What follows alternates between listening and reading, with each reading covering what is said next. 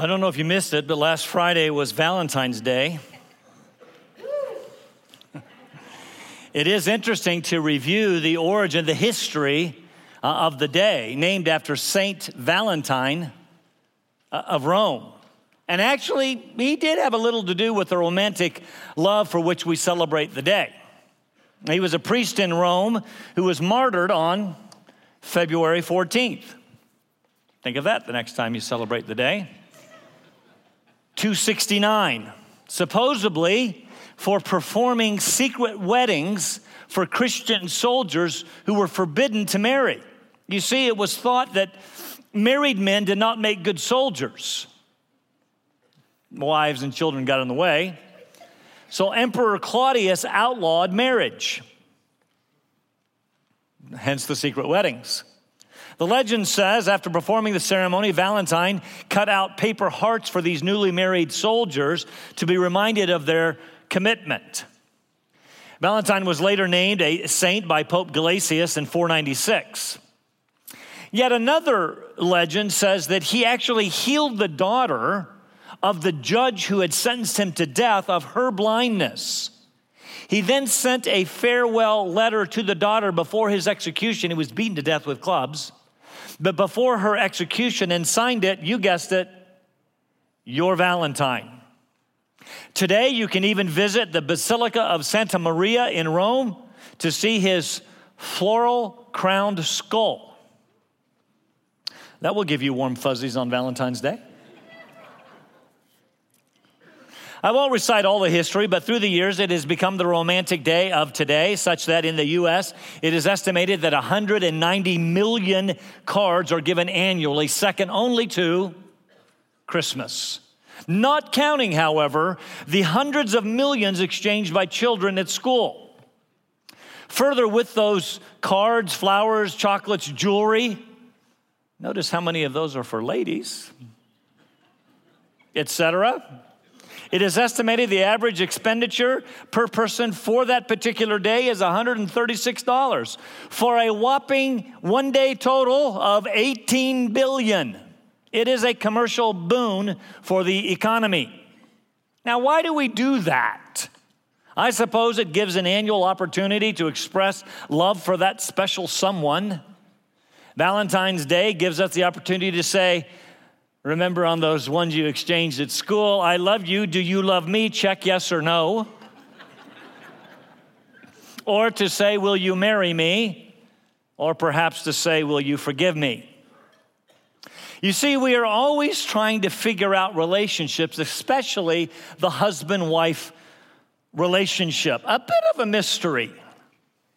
Always trying to figure out marriage. I mean, how do I figure out the, the one who's right for me? Once I have found him or her, how do I convince the person he's the one, she's the one? Then, once we get married, how do I keep him? How do I keep her? Or once we get married, how do I get rid of him if it doesn't work out? We seek answers to those questions from every available source. For example, some children, ages 6 to 10, were asked the following questions How do you decide who to marry? Alan, age, age 10, responded, You've got to find somebody who likes the same stuff. Like if you like sports, she should like it that you like sports, and she should keep the chips and dip coming.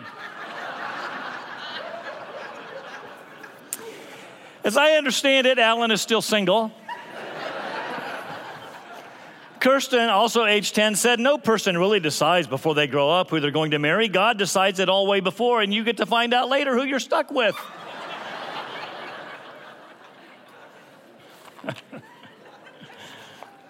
no, maybe that's the way you feel, stuck. Another question what, what is the right age to get married? Camille, uh, age 10. 23 is the best age because you know the person forever by then. On the other hand, Freddie, age six, said no age is good to get married at. You got to be a fool to get married.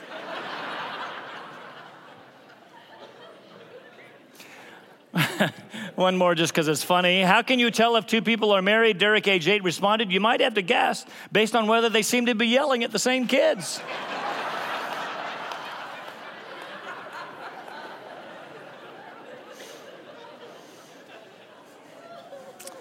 Well, the scripture says much about marriage. By the way, just keep those in mind because a spoonful of sugar helps the medicine go down. Scripture says much about marriage, especially since God is the one who designed it. You know that, right? He knows how it should work, even in the midst of our incredible brokenness. And so, for example, we find many so called household codes in the New Testament by Peter and Paul, for example. We are studying one such code in 1 Peter. But we must remember, we must remember the context. If we simply use 1 Peter as a kind of marriage manual, then we're missing it. You see, he is writing to a group of believers suffering persecution for their faith, and he writes to tell them how to live beautiful lives in the midst of such opposition. You know that. We've been talking about it for weeks for the, this is how you live beautiful lives for the purpose of making Christ and his gospel attractive, to include to unbelieving husbands. Peter lists three relationships of authority, actually, within which those under authority, he addresses the ones under authority, may face rather significant challenge. People and unbelieving governments, we talked about that. Uh, slaves and uh, unbelieving masters, talked about that. Wives and unbelieving husbands.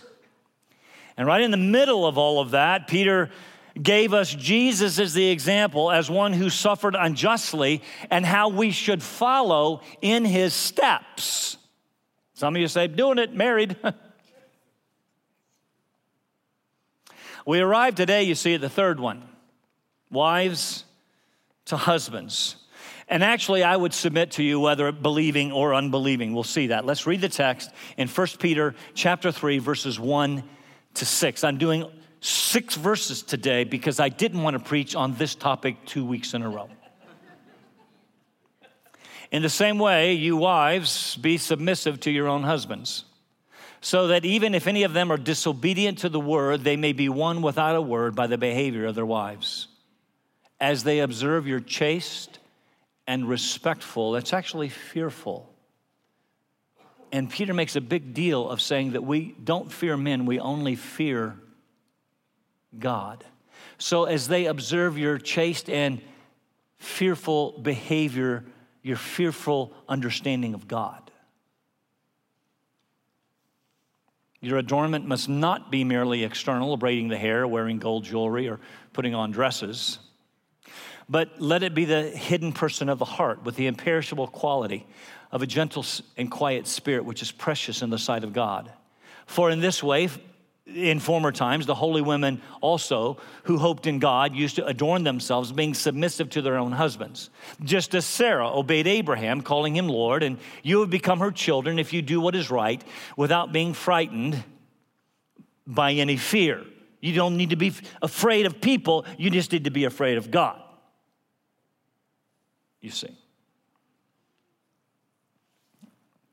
Disclaimer you know, at Alliance, we are committed to the scripture. If it says it, we simply believe it. I know that, that, I understand that there are cultural issues in the Bible. That is, I also understand that there are descriptive and prescriptive elements. What that means is there are some things recorded that describe events as they unfolded. And as we're reading, we need to understand that as you're reading some narrative passages, they're not necessarily prescriptive. In other words, they're not meant to prescribe for us the way that we do things. For example, Speaking of marriage, when Abraham sent his servant Eliezer to get a wife for uh, uh, Isaac, Eliezer ended up giving the prospective bride, Rebecca, a nose ring. That does not mean wedding rings should be replaced with nose rings. Thank the Lord. It does not mean that we should select our wives from among distant relatives, and it does not mean that we should have someone propose to someone else that we have never met.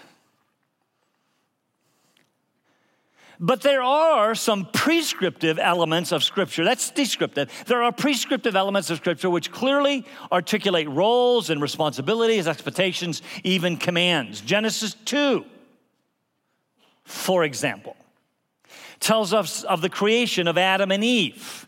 And there are some prescriptive elements in there. One man, one woman for life, for example. How do we know it's prescriptive? Well, for one thing, it speaks generally of the relationship between husbands and wives. And for another, both Paul and, oh, I don't know, Jesus used the passage for their teaching on marriage. So principles in Genesis 2 transcend both time and culture. And so, for, how do I play this? A couple of weeks ago, I said the scripture regulates slavery, but God did not invent slavery. It's a human institution that He regulated. But God did design marriage. Not only does He regulate it, He tells us how it works best. All that to say this we are committed to, actually bound to, the instruction of Scripture. We're not going to try to dismiss what the Bible says as culturally irrelevant or outdated, archaic, patriarchal society, none of that. As the creator and designer of the marriage relationship, we believe God's principles and commands in Scripture concerning husbands and wives are not only binding, but listen, not only binding, but best for our good and for His glory. Listen, God did not sit in heaven and say, let's see how I can design the marriage relationship to be the most impossible task in the world. A relationship that will be the most dysfunctional and bring the most heartache. And how can I really irritate women? God did not do that. I want you to understand that God has our best in mind. His goal for marriage is that it be, this is going to come as a shock to you, some of you. His goal for marriage is that it be joy filled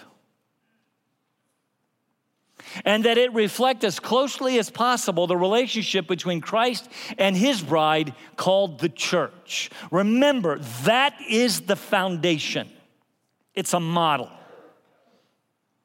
So, with all that in mind, we arrive at the text, and there are listen, there are some principles here that will help uh, here that will help make these relationships work well for the glory of Christ, out of our reverence for Christ. Listen, to make him and his gospel attractive. There are a number of passages that we could go to. I was tempted to do this today and stretch this into several weeks. I almost lost my mind and did that. But there are several passages to which we can go where Paul says wives, uh, where other writers of scripture say uh, wives are to submit to their husbands. For example, Ephesians 5, submit to your husbands as to the Lord. In Colossians 3, he says, Wives, be subject to your own husbands as is fitting in the Lord. 1 Peter 3, we just read, in the same way, you wives be submissive to your own husbands with respectful or fearful behavior, fearful of God. Titus 2, wives are to be sensible, pure, workers at home, kind, being subject to their own husbands, so that, here's the reason, so that the word of God will not be dishonored. A response of the Christian wife, the redeemed wife, is to submit to the husband's God ordained loving headship within the home as to the Lord. Now, listen, as I get about three quarters of the way through the sermon, you're going to say, Can you start nailing some husbands? I will.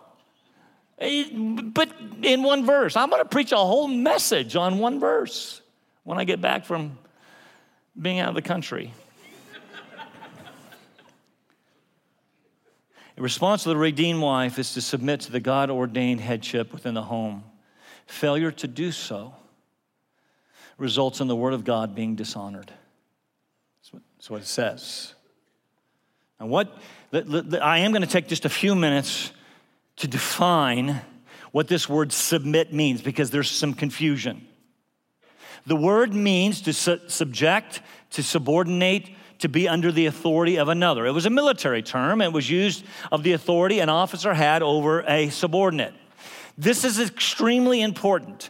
The word here is in the middle voice. That's a Greek that's a Greek syntax, but it's important. It's in the middle voice, meaning Nowhere are men told to subordinate or subject their wives. Nowhere are men commanded to make their wives obey any more than wives are commanded to make their husbands love them.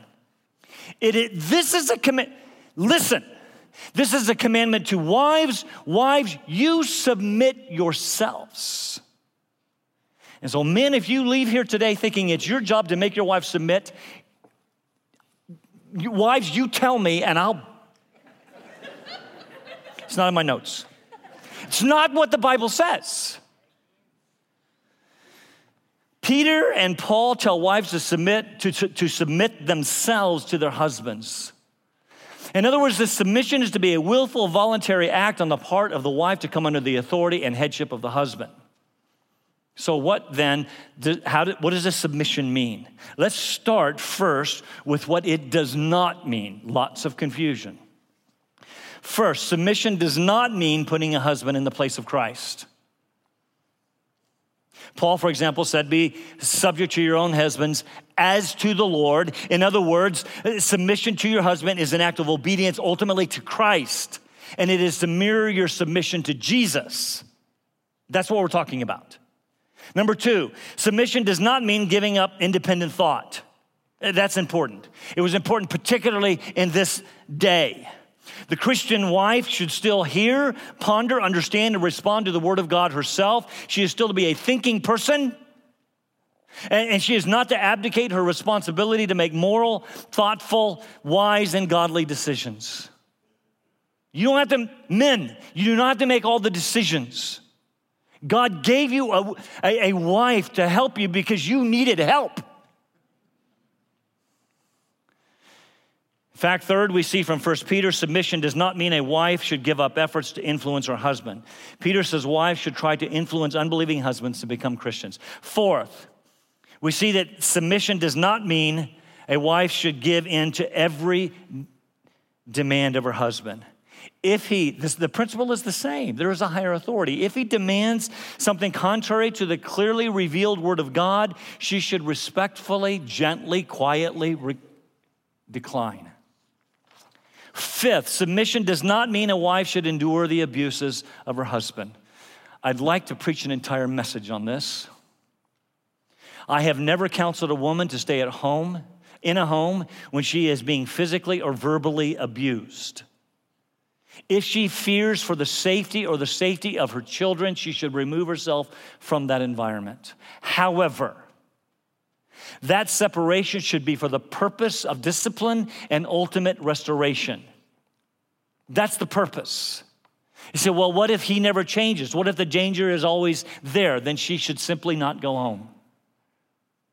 I have physically removed a man from his home when his family felt abused. Six, submission is not based is not based on lesser intelligence or competence. The truth is, we all know if we were honest that most of our wives, one each, most of our wives are better suited to the task than we are, which is why God gave them to us. We are not talking about inferiority. We are not talking about superiority. We are talking about loving headship and willful submission. Seventh, last, submission is not inconsistent with equality in Christ. Men and women, husbands and wives, listen, have been equally redeemed and have equal importance and dignity and honor and value before the Lord Jesus Christ. Women are fully created in the image of God. This is simply a matter of function. That's all. So, having said what it isn't, what then does submission mean? First, submission is an inner quality of gentleness, comes right from the text, that affirms the leadership of the husband. Let me say it again. The wife willingly submits to the authority and leadership of the husband as the leader of the home within the limits of obedience to Christ. It includes a demeanor that honors him as the leader, even when you disagree. It is an attitude that goes much deeper than mere obedience. It is the respectful affirmation of his God given massive responsibility to lead. Second, I'm just going to comment on this.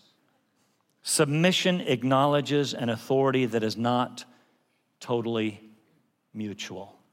What do I mean? There is a sense in which husbands have an authority that wives do not have. Nowhere are wives or excuse me, nowhere are husbands told explicitly to submit to their wives. However, in every context in the New Testament where the husband wife relationship is discussed, the wife is commanded to submit to her husband. It is not a cultural issue, it is a biblical issue. Third, we see that submission is to be to your own husbands. Peter does not ask every woman to submit to every man, nor every male female relationship requires submission on the part of the woman to the man. Listen, there is no, there is no problem with having a female boss, okay? And you should submit to her.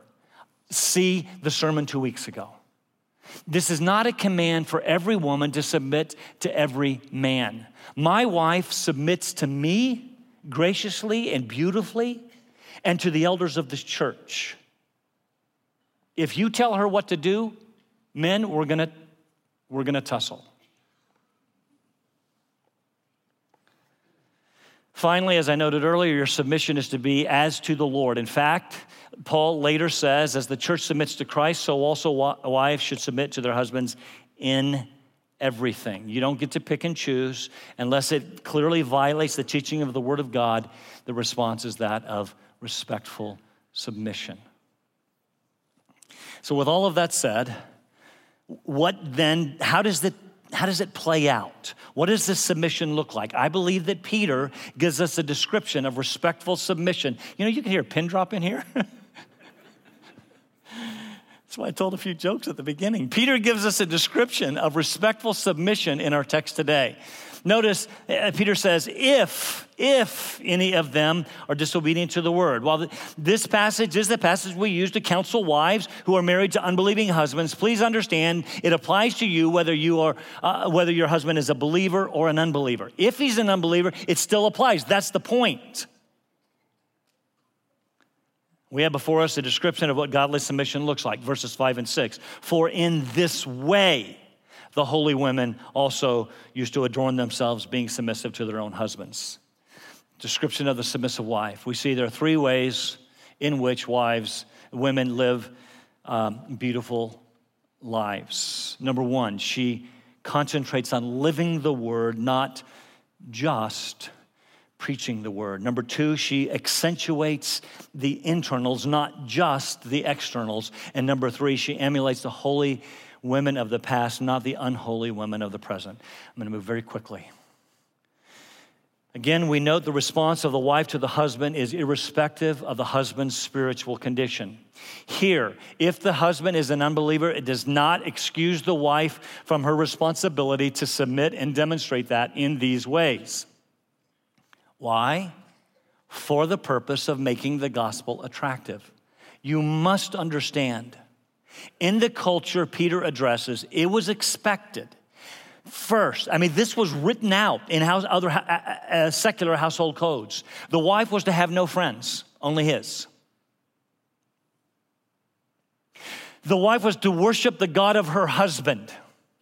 So were the slaves, by the way. So for her to commit to Christ without her husband doing so was scandalous. And so Peter is simply trying to preserve the gospel and its impact. Notice he does not subvert the family order. He, he, but he does address wives as he addressed slaves in the last uh, a couple of weeks ago. That also would have been scandalous. Wives were thought incapable of moral instruction. And here we find Peter doing it. What is interesting is women back then, when the Bible was written, would have celebrated what Peter said because Peter actually spoke to women. So did Jesus, by the way. Remember when he went to the woman of the well and had the conversation? The disciples were shocked. Today, conversely, people are offended for the opposite reason. They're offended by this passage. Please understand, Peter was going against the status quo. He was elevating women, and well, we should. So, first, you are to live the word before him, not preach the word to him. There's obviously both a positive and negative aspect to this principle. Let's start with the negative. You are not to preach the word to him. What does that mean? This is a big one. When your husband is disobedient to the word, if you've got one who's disobedient, my wife does.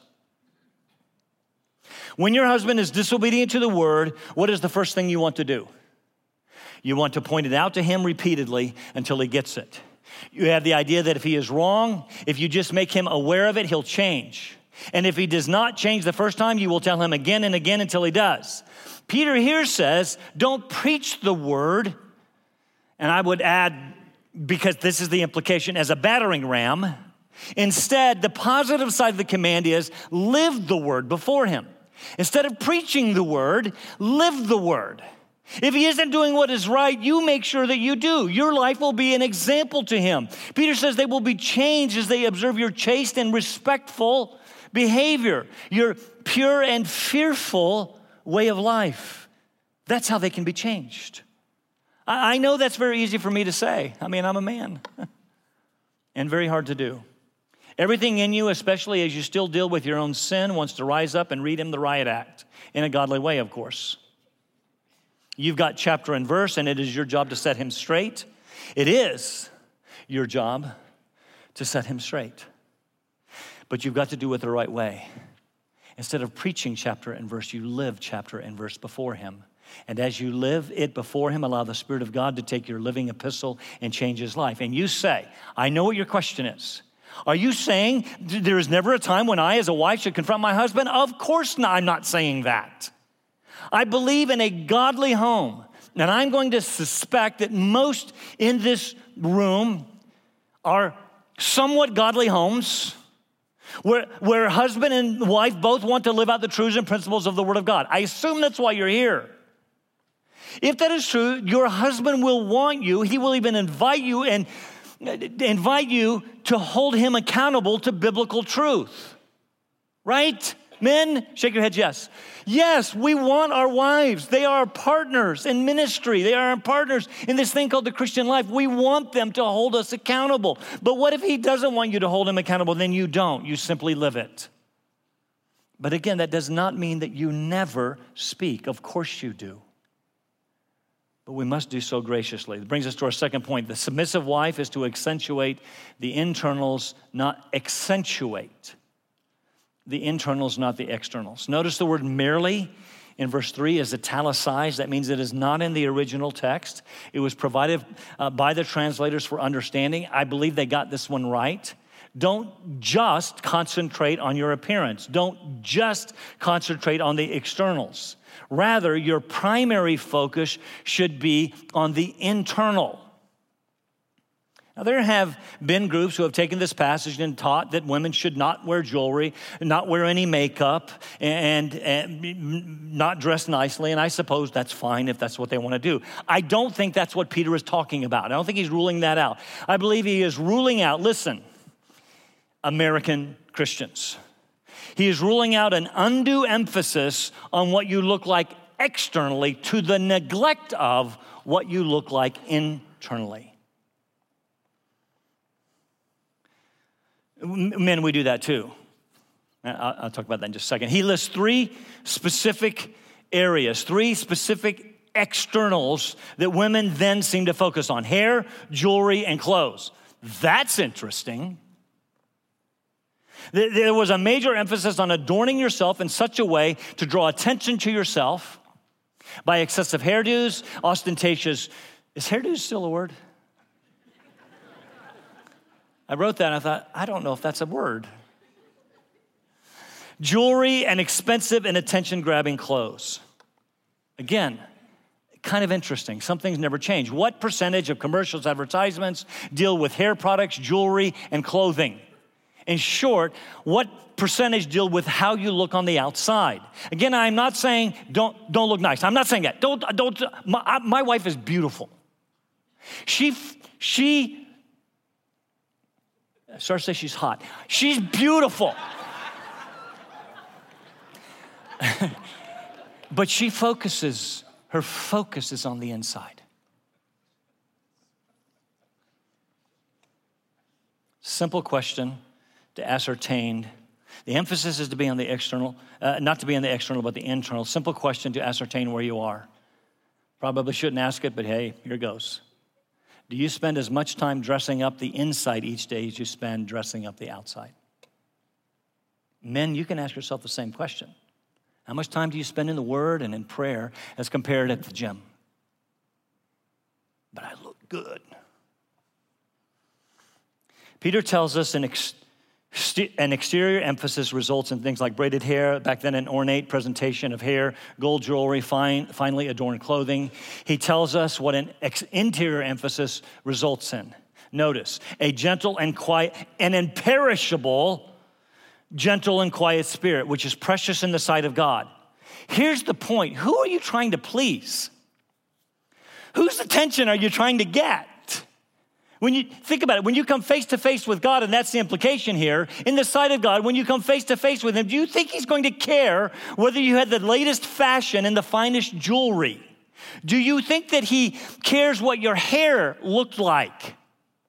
He will be looking for a gentle and quiet spirit. Remember David, what, what Samuel said, David? God doesn't look at the, out, uh, the outside, He looks at the interior. He looks at what's in the heart. Hang with me just a moment. I'm going to take a little aside here. Whew. This is going to, I think, bring some balance to what we're talking about here. A gentle and quiet spirit. What is the mental picture you have with a gentle and quiet spirit? I know. A, a, a, weak, spineless, mindless woman, one who does not speak her mind. You know, things would get, we would get along a lot better if she would just be quiet because she weak is that is that the idea here? Nothing could be further from the truth. The word gentle is the word praos and it only appears four times in the New Testament. The first time it was used by Jesus in the Beatitudes, Matthew 5. Blessed are the gentle, blessed are the praos, for they shall inherit the earth. Meek is perhaps a better word for gentle. It includes this idea of gentleness, but is much more than that. To be meek is not to insist on your own rights, not to be pushy or selfishly assertive, not to demand your own way. And there, Jesus says that of everybody, by the way, blessed are the meek men and women, they shall inherit the earth. The word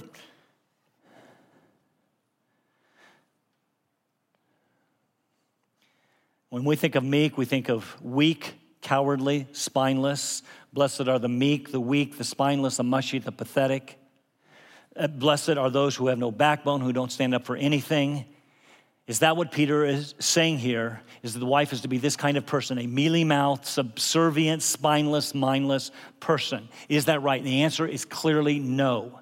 The word praos in extra biblical literature, um, it gives us a good picture of what the word means. It there speaks of a wild animal, a wild stallion or a lion, for example, that has been tamed. Before it was useless, it was of little value, running into fences, kicking, biting, causing all kinds of problems. But once it had, this wild stallion has been tamed, it has become useful to the master.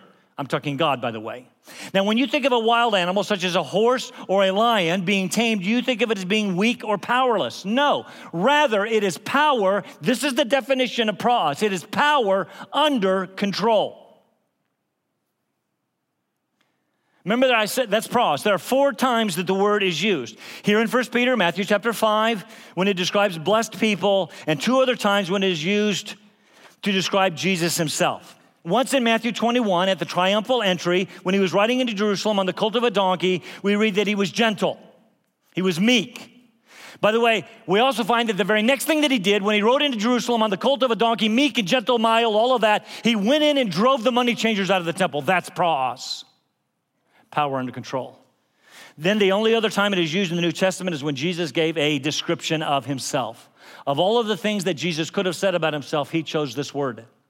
He could have said, Hey, I am power, I'm all powerful, I'm omniscient, I'm omnipotent, I can use a lot of big theological terms that you don't know. I'm faithful, I'm loving, I'm wrathful, I'm just. He, he could have said that, but he didn't. The only time he gave a self description, he said, Come to me. All you who are weary and heavy laden, and I will give you rest. Take my yoke upon you and learn from me, for I am praos. I am gentle, meek and humble in heart, and you will find rest for your souls. When Peter is telling you, ladies, to be gentle and quiet, he's not telling you to be mindless, spineless, and powerless. He is telling you to be power under control. He is telling you to be like Jesus. By the way, one more quick thought. When he says gentle and quiet, the idea of quiet is peaceful.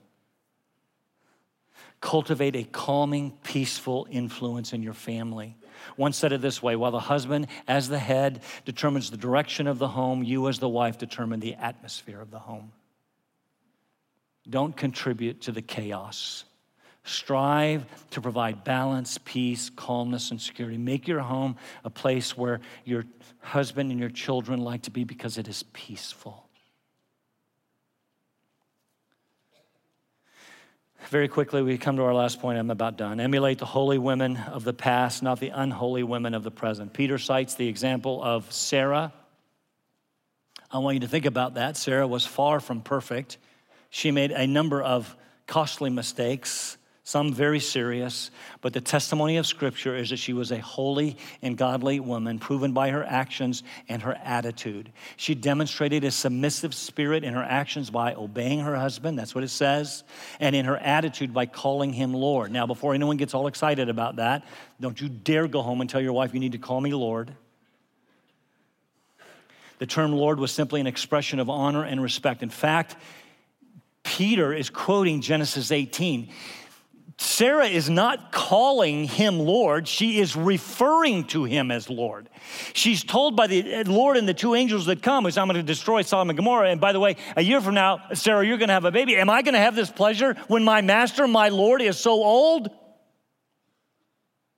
That's the context. So you can call him, if he makes you call him Lord, say, well, you're an old Lord. Am I supposed to have any pleasure from this relationship? Don't get carried away with that. But she did demonstrate obedience and she did demonstrate a respectful attitude. So, how? So, emulate the holy women of the past, not the unholy women of the present. Let me ask you who do you want to be like? Who makes you swoon? Some airbrush celebrity? Say this very gently. Some talent who can sing and dance seductively with virtually no clothes on? at halftime? Fill in any present day cultural female icon who does not know the Lord. Is that who we're striving to be like? How about Sarah? Zipporah, Abigail, Deborah, Mary, Martha, Mary Magdalene, Priscilla, Dorcas. You say, I don't even, haven't even heard of some of them. Well, you should. They are just a few of the holy women of the Bible whose character you should emulate. And in doing so, you become children of Sarah. This is so interesting to me.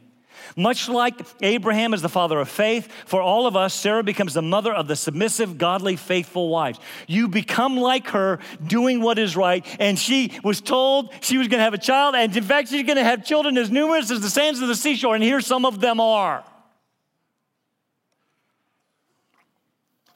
Don't Preach the word, live the word. Don't accentuate the externals, focus on developing the internals. Don't emulate the ungodly women of today, emulate the holy women of Scripture. This is the picture that Peter paints of the submissive wife.